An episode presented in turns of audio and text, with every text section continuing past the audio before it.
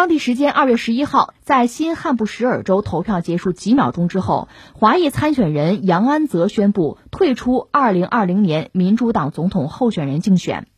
在新罕布什尔州的初选当中，杨安泽的表现不佳，得票率仅为百分之二点八，名列第八。而此前三四天在初选首战爱荷华州的竞选中，杨安泽的州代表支持率也仅为百分之一，排名第六。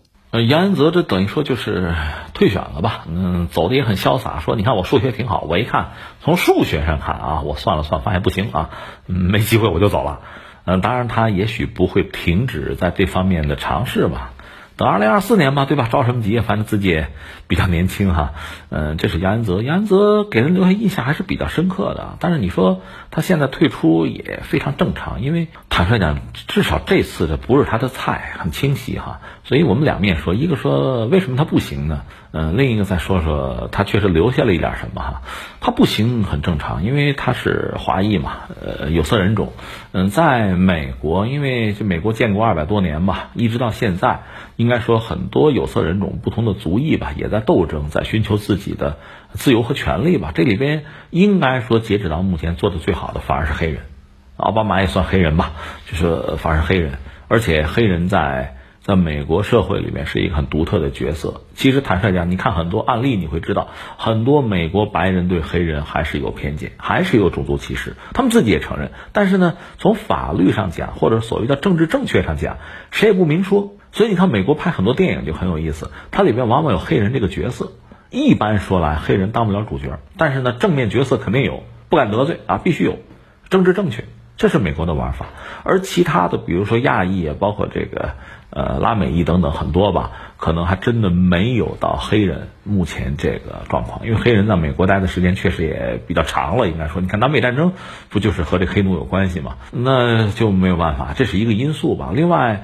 就是杨恩泽呢，他的很多政治上的这些这些招数啊、举措呀，他的这些想法能迎合美国一些人的诉求、一些群体的诉求，但是呢，恐怕他也选错，或者说也没有办法吧，也不得不选错。那美国你看，主流人群白人啊、清教徒，另外中老年，因为他也老龄化，美国人口也老龄化。如果你的针对是年轻人的话啊。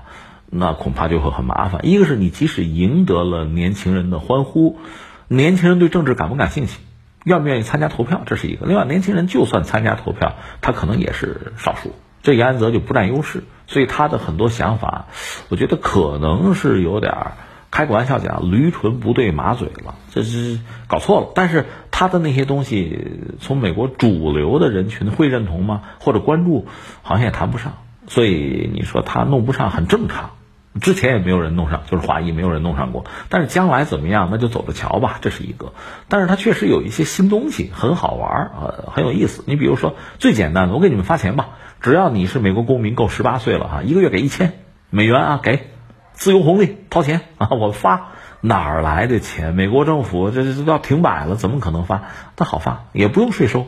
它实际上从哪儿拿钱呢？从那个美国的高科技企业，硅谷啊。谷歌从那儿去拿钱，那这个就说明什么呢？其实你要仔细想想，它揭开了美国的经济或者说美国社会结构啊、就业结构、政治结构里边很有意思一个东西。我们就说美国这两年不是到处打贸易战吗？他有一个说法，就说什么呢？你看咱们这个贸易啊，就我美国嘛，我总是逆差，你们总是顺差，你们占了我便宜，等等等等。实际情况不是这样的。一个是美国人的钱真的是让比如德国、中国他们赚去了吗？呃，肯定赚，那是没有问题。贸易肯定是要赚钱的，但是大头真的是这样吗？我们就以前也聊过，你比如苹果手机，苹果手机那涉及到苹果公司哪儿呢？美国的市值多少，是吧？挣钱挣了多少？那在美国也是首屈一指的，谁都知道，全世界都知道苹果公司挣了大钱，对吧？但是呢，这公司就美国的苹果公司，更主要的是它是在全球布局产业链。生产并不是在美国本土，虽然特朗普也希望，呃，能不能给我搬到美国本土？不行，搬不过来。那在哪儿呢？比如在中国生产。据说苹果手机哪生产的最好呢？河南，据说是这样啊，就是他在中国生产。那好，现在比如说日本人要买苹果手机，那等于是从中国把苹果手机出口到日本，这个贸易是中国日本之间做的，没有美国什么事儿，至少记账不记到美国人身上。可这钱他们赚了大头啊，这怎么没人说呀？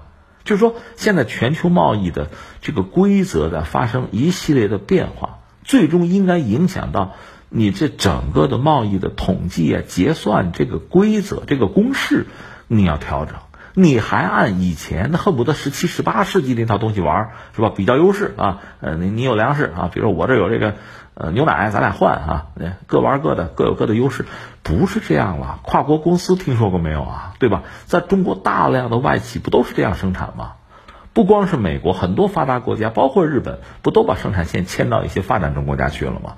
那你怎么算这个账？大头你挣着，然后你还说你吃亏了，别人占你便宜了。哪儿讲的理去啊？对吧？这是美国真实的状况，而杨安泽这次站出来，确实把这事儿说清楚了。这你那个钱，就美国现在这个钱被谁赚了？被高科技企业赚了。而且美国赚的这个钱，最后老百姓也没有能拿到红利，对吧？所以美国的老百姓对硅谷是有意见，特朗普对硅谷也是有意见的。前一阵儿法国要收那个数字税，特朗普当然不高兴，他那意思。不是说替硅谷辩护，硅谷是该掏钱，只不过这个钱不能让你欧洲人赚啊，肉要烂在锅里，这钱得我赚，这是特朗普的想法。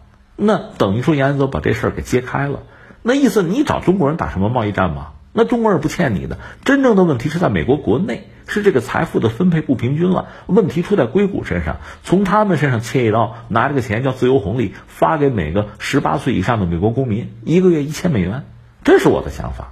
这个想法当然很多人会支持啊，只不过可能还是涉及到这个年龄上，年轻人、中老年啊、保守的呃这个群体恐怕还谈不上，而且他是亚裔嘛，所以不大可能被更多的人重视。那现在可能大家比较关注的几个人，你看那个拜登算完了吧？目前看他们没有什么机会了。那，刚才我们说就是那个桑德斯，还有那个所谓黑马叫布蒂吉格吧。其实他们俩最后是不是二选一也不一定。还有布隆伯格什么的，就是民主党现在展示出这个状况，到底选谁？最后确定谁？万众一心啊，呃，去和特朗普最终去大对决，说不清，到现在也说不清楚。但从杨安泽这个角度讲，反正肯定不是我，拉倒吧。最后又说，你看我数学好啊，这个华裔数学好啊。